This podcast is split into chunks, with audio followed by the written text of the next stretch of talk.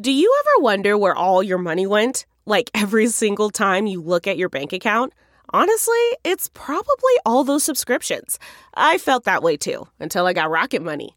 Rocket Money helped me see all the subscriptions I'm paying for, and it was eye opening. Between streaming services, fitness apps, delivery services, it all adds up so quickly. Rocket Money is a personal finance app that finds and cancels your unwanted subscriptions, monitors your spending, and helps lower your bills. Rocket Money has over 5 million users and has helped save its members an average of $720 a year with over 500 million in canceled subscriptions. Stop wasting money on things you don't use. Cancel your unwanted subscriptions by going to rocketmoney.com slash Wondery. That's rocketmoney.com slash Wondery. rocketmoney.com slash Wondery. You're at a place you just discovered. And being an American Express Platinum card member with global dining access by Resy helped you score tickets to quite the dining experience. Oh, okay, chef. You're looking at something you've never seen before, much less tasted. After your first bite, you say nothing because you're speechless. That's the powerful backing of American Express. See how to elevate your dining experiences at americanexpress.com slash with Amex. Terms apply.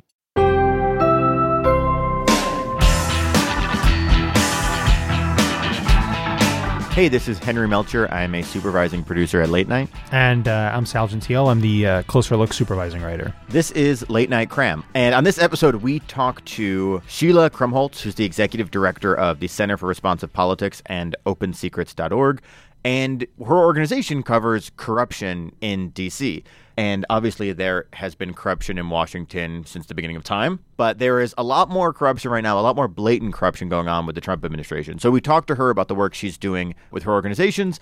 And she kind of gives us uh, an explainer on what we're seeing and the consequences of it. Yeah. So Trump has been a lot more ostentatious, very obviously, a lot more brazen with his corruption. Obviously, the fact that he's made no attempt whatsoever to untether himself from his family business. And in particular, we talked today about influence peddling. So there's a couple different categories of the kinds of corruption that Trump is sort of flagrantly showing off in, in D.C. For one thing, he's literally just making money at his businesses by being president mm-hmm. of the United States. He takes all these trips to his businesses and resorts resorts and so forth. And uh, all this advertising when he was in Ireland, literally the resort that he stayed at made like advertising videos of him there on official state business. He's there yep. on an official state trip. And we as United States taxpayers paid for that. Which feels great feels awesome. It's so nice to give back. Yeah. Um, and uh, it's really charitable giving in a way. You can write it off. Yeah. Yeah. Oh, we so just know that. Yeah. You, we can collectively write off our taxes. Yeah. We can write off our taxes because they're charitable donations to the Trump organization. Yes.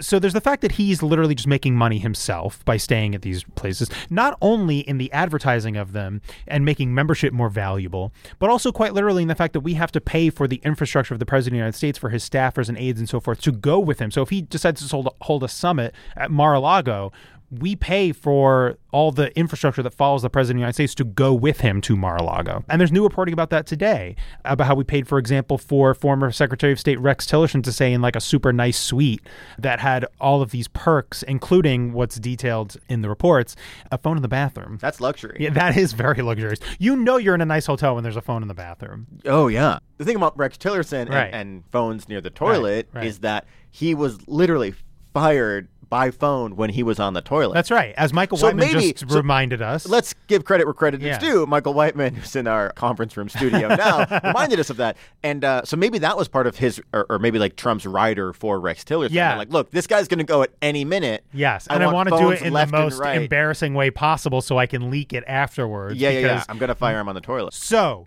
we paid for that we paid for Rex Tillerson to have access to the phone in yeah. his suite at Mar-a-Lago. So there's that category of it, the fact that Trump is making money at, at his resorts. And then also, of course, there's the influence peddling. Foreign governments, corporate entities here in the United States paying to stay at Trump's various properties mm-hmm. in the hopes that they can influence administration policy. And there's that category of it as well. So that's what we talk about today because you hear a lot about impeachment, of course, right now is a big hot topic, and it's obviously all the kids are talking about it. Everybody's talking Very about cool. it uh, on uh, TikTok. Everyone's talking about impeachment.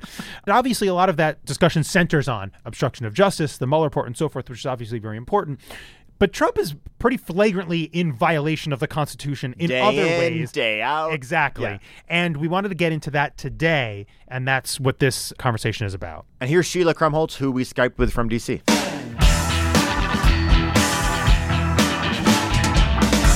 Hey, we are here with Sheila Krumholz. She's the executive director of the Center for Responsive Politics, which runs OpenSecrets.org. We really wanted to talk to you because you seem to know more about money in politics and corruption in D.C. than just about anybody else. You testified two days ago in front of the Senate Judiciary Committee. So thank you for taking a huge step down from that to do our podcast. Yeah. We did also subpoena you onto this podcast, by the way. Yeah. Happy to be here. You have been tracking through Open Secrets, through the center, money in politics and the influence that has. There's always been money in D.C. How different are things now with Trump? How much swampier did he make the swamp just by being there? Well, I think you could see by my hair at the testimony, which was just like a total frizz fest. It's very swampy in DC on a good day. And uh, I think even if Trump, in his pledge to unswampify DC, if he had been successful with all of that, which was largely focused on lobbying, kind of cutting the influence of lobbyists and the revolving door, slowing the revolving door, even if he had been successful with that, which would have been a huge lift, something that President Obama also pledged to do and was unable to stem, basically.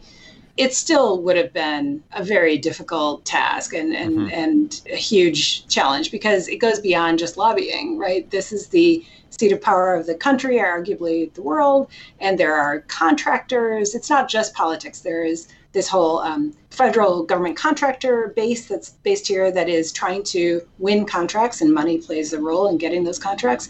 And then there's also the uh, campaign activity, all of the political consultants that are based here. And argue, I always say, you know, it's yeah, politics is the industry in the town, but really that's fueled by this whole campaign consulting industrial complex that is set up to take advantage of that. There's a lot of swamping going on. Well, Trump is a very public, showy example of it. Just in Trump's specific case, we have lots of very public and in depth reporting about the degrees to which outside entities, whether it's foreign governments or others, have gone to influence him by going through his businesses, for example. So, is there a way in which at least now it's becoming more public and more ostentatious, so to speak, and more obvious to people because the president of the United States himself is a businessman who has in no way untethered himself from his business and thus is susceptible to influence peddling? Absolutely. I mean, we're in an entirely new phase of our republic, and we have not been prepared for this with our other presidents. The degree to which uh, Trump has been invested abroad and continues to reap profits from his properties, his investments, his you know financial entanglements. It spans at least 30 countries that we've studied and identified.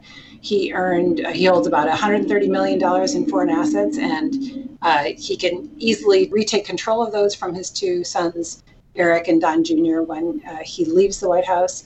So it's business as usual for the Trump organization, only better because now he's president. And so there is, whereas some of these properties might have been struggling before he became president, he is now opening wide the door to all of these foreign entities, be they corporations, diplomats, and U.S. properties, U.S. companies who want to curry favor with the federal government. So he is doing very well with his properties. He had, for instance, the T-Mobile CEO. Um, uh, spent about 50 nights and hundreds of thousands of dollars at the hotel he, as he tries to curry favor for the T-Mobile Sprint merger. That's just like one of probably dozens of examples. It is just crazy that the president of the United States lives, I don't know, half a mile from a hotel yeah. where business leaders and world leaders are just putting money into the coffers of the president's company. As you were just saying, Sal, it's one of the clearest examples of just peddling influence and just money turning hand over fist with the president of the United States just down the street. And there's wild. And there's also the shamelessness. I mean, they don't even make any attempt to hide it. You know, supposedly his sons are supposed to be independent businessmen who are running the organization, and yet they are constantly at official campaign events abroad with him on official presidential trips. There's no even real attempt to make it seem as though there's any kind mm. of separation. And so you don't need to be an investigator to see that there's something just go to the lobby. obviously corrupt going on. just like yeah. go to the lobby yeah, bar. yeah, that's right. It's not, yeah, it's. I mean, as someone who's been covering these issues for so long, how frustrating is it that these things are just now so blatant? I mean, I would assume that people that are trying to peddle influence through money in DC try to at least hide or they try to maybe obfuscate what they're doing. What is it like just seeing something like the Trump Hotel exist and all of us kind of roll our eyes and just, yeah, that's just how Trump does it? Again, I think we, the kind of watchdog community, the press, arguably the American public, and the oversight community within the federal government, we're not prepared for this kind of full frontal assault on our what we thought were the kind of guide rails to protect us from corruption or the appearance of corruption.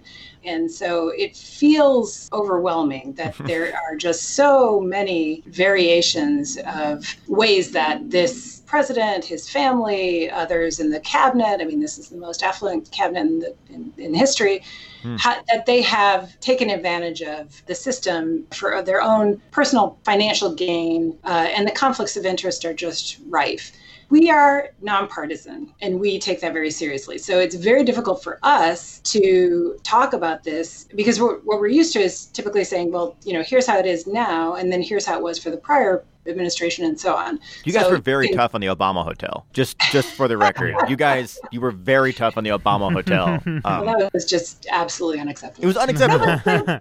you raise you raise a good point. What about the Lincoln bedrooms? I mean, nobody remembers the Lincoln bedrooms, yeah, right. but there was this kind of Clinton hotel a little mm-hmm. bit. There were the coffees that were given, and there was a scandal. There was a foreign influence scandal in the 90s that many people, you know, people weren't born back then, but okay. In 96, uh, in 96, there was the scandal. I think it was competing for airwaves with the Monica Lewinsky scandal.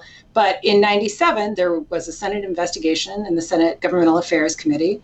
And there were violations exposed on both sides of the aisle, Republicans and Democrats. But it was primarily John Huang, who was a fundraiser for the DNC, mm. Charlie Trie, the Hsi Lai Temple, just on and on. There were lots and lots of violations, some of them pretty flagrant, showing that there was a wherewithal, the ability, and a willingness by foreign governments and corporations to try to influence US elections unfortunately, we have not learned that lesson yet. We yeah. need to kind of learn it over and over again. That as long as there are weaknesses perceived in our system, there are going to be plenty of governments, plenty of corporations, probably corporations that are fueled or funded by the governments to, and some of them funded by adversaries of the United States, mm-hmm. trying to influence our elections and our policies that come out of this government. Yeah. One major difference, it seems like, because you're absolutely right, of course, there's been these systematic weaknesses. Presidential corruption, influence peddling has existed before. One thing Trump does is what that's unique about him is that he exploits the weaknesses where the only custom or norm was shame. If you got caught doing something, you had enough shame to want to at least try to hide it or explain it away or apologize for it or correct it. And he is showing us in some ways the weaknesses in our system where the only rule was shame. And if you don't have shame, then you can get away with it. And maybe that wasn't a strong enough rule. so, in fact, maybe it wasn't even a strong enough rule to prevent people from violating it before. We right. just assume, oh well, nobody would step over the line that badly. They right. wouldn't. That would be ridiculous to conceive that somebody would do something so audacious.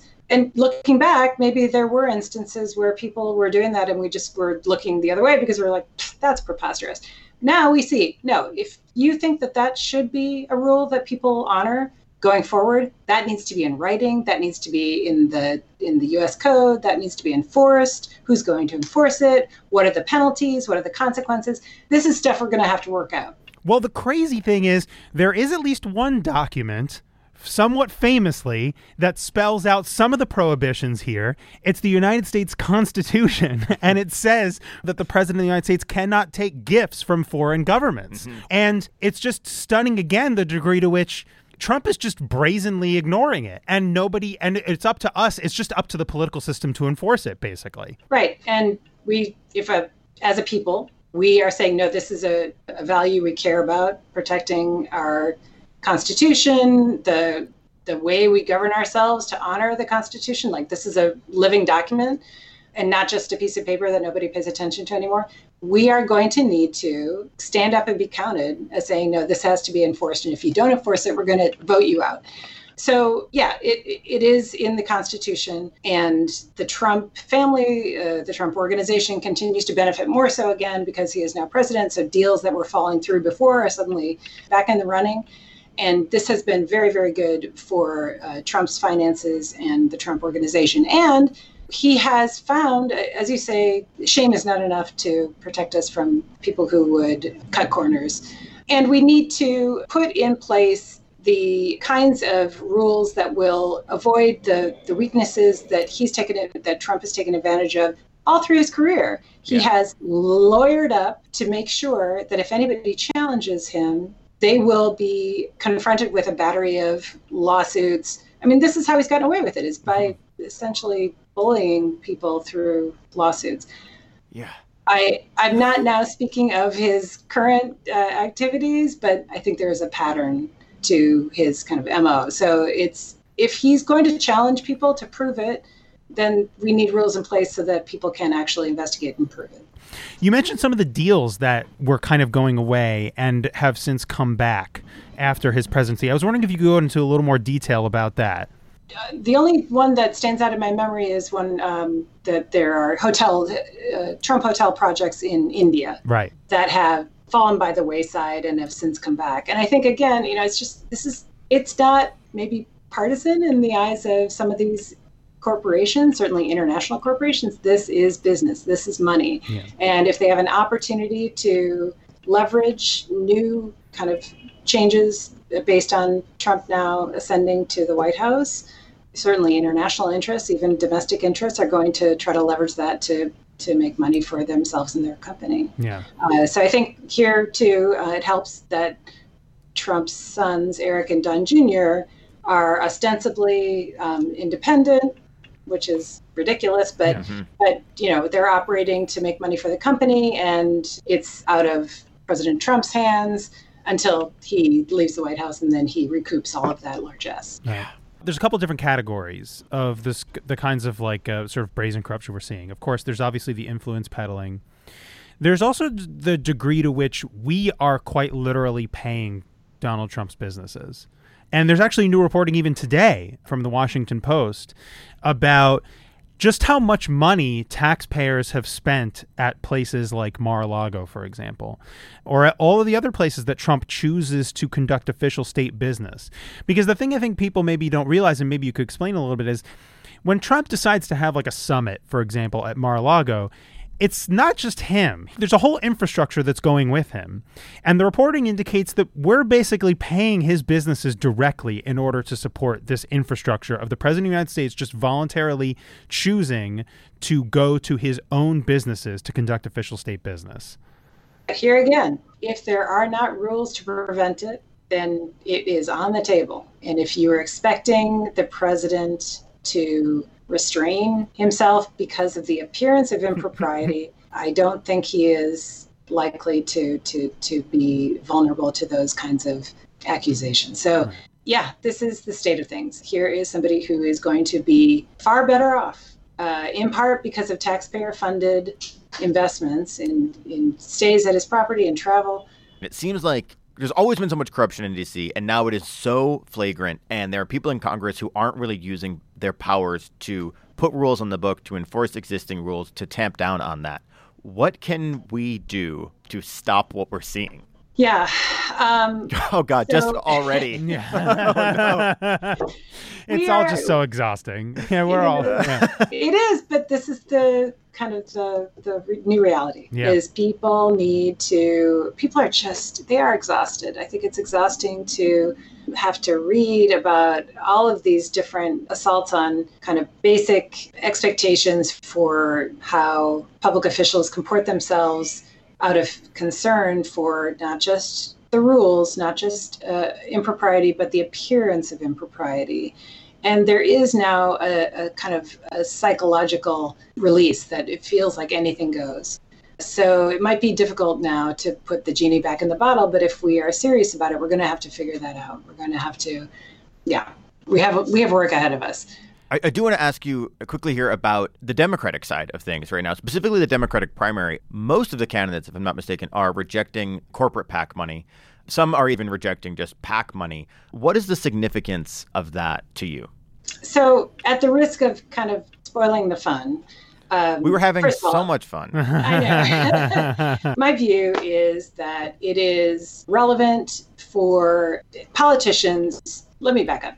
Politicians have to raise so much money, and especially anybody having any chance of running a remotely viable campaign for the White House. It's just, it's stunning when you think of how you would try to go about raising hundreds of millions of dollars to run for the White House. Or let's just say you're running for Congress, you know, no big deal. Okay, it's still about $2 million to run for a winning House seat. It's over $15 million to run for a winning Senate seat. These people aren't, you know, rock stars. They're average people who think they have good ideas and rise through the ranks, whether it's through government or, uh, or business we should be able to see ourselves in them. We should be able to think, I have great ideas. I have hustle. I have charisma. I can get out there. I can talk about my ideas. I can build support. And where would I get the money? Well, that's too often, I think, the barrier between getting people who can really represent their communities to run for office, even local municipal state office, much less national office. So, but at the national level, you have to have access to people with cash. You have to swim in those circles, be from money, or know how to tap it. If you're running for the presidency, you need to raise hundreds of millions of dollars. That's the basic fact at this point. So, okay, you are not going to get it from PACs. So you can say, I, I'm not accepting PACs. That would amount to about, you know, 1%, a few percent at most hmm. of the amount of money that you would have to raise because they're limited in how much they could give. They can only give 5,000 per election. That's 10,000 in a normal cycle, primary and general. So I think at this point, it is a meaningful sacrifice for anyone running for the House. Any House members do take a significant portion of their money from PACs, less so for the Senate, and almost not at all for the White House really interesting to see it laid out that way. Yeah. But we're very glad people like you and the and the Center for Responsive Politics is is doing what you're doing because it, this can all feel so opaque and it's so easy to look the other way. So it's nice that you guys are shining a light on uh, all the horrible things going on, lifting up the rock and kind of showing us uh, all the Yeah. creepy things crawling underneath it. Well, thank you. Uh, I mean that earnestly. We're glad you're doing it. I mean, yeah. I would say, I don't know. We we try to put the numbers out there, try to put the facts out there Yeah. on Open Secrets, so that everybody can see them and we can all agree on them. Like this is true. This is th- these numbers are what people are raising and spending. So it's not partisan. It's not like you can have your facts and I can have mine. So I hope people will realize that money, yeah, is a part of the picture, part of the problem, but it's not everything. It's not, you know, it's not definitive. Sometimes the money tells us why policies are passed, but it's not always what's definitive or determinative. So we try to, you know, it's an interesting, critical w- window through which to view Washington, but there's there's more to it. Yeah. So use Open Secrets, find Yeah. other credible sources. It's a great resource. Get involved. Yeah. Thank you. Uh, well, thank you so much for your time today. Thank you. It's been fun. Late Night with Seth Meyers airs weeknights on NBC at 1235, 1135 Central. Original music on the Late Night podcast is by the 8G Band. Don't forget to follow the handle Late Night Seth on social media and tell your friends to subscribe to the Late Night podcast wherever they get their podcasts.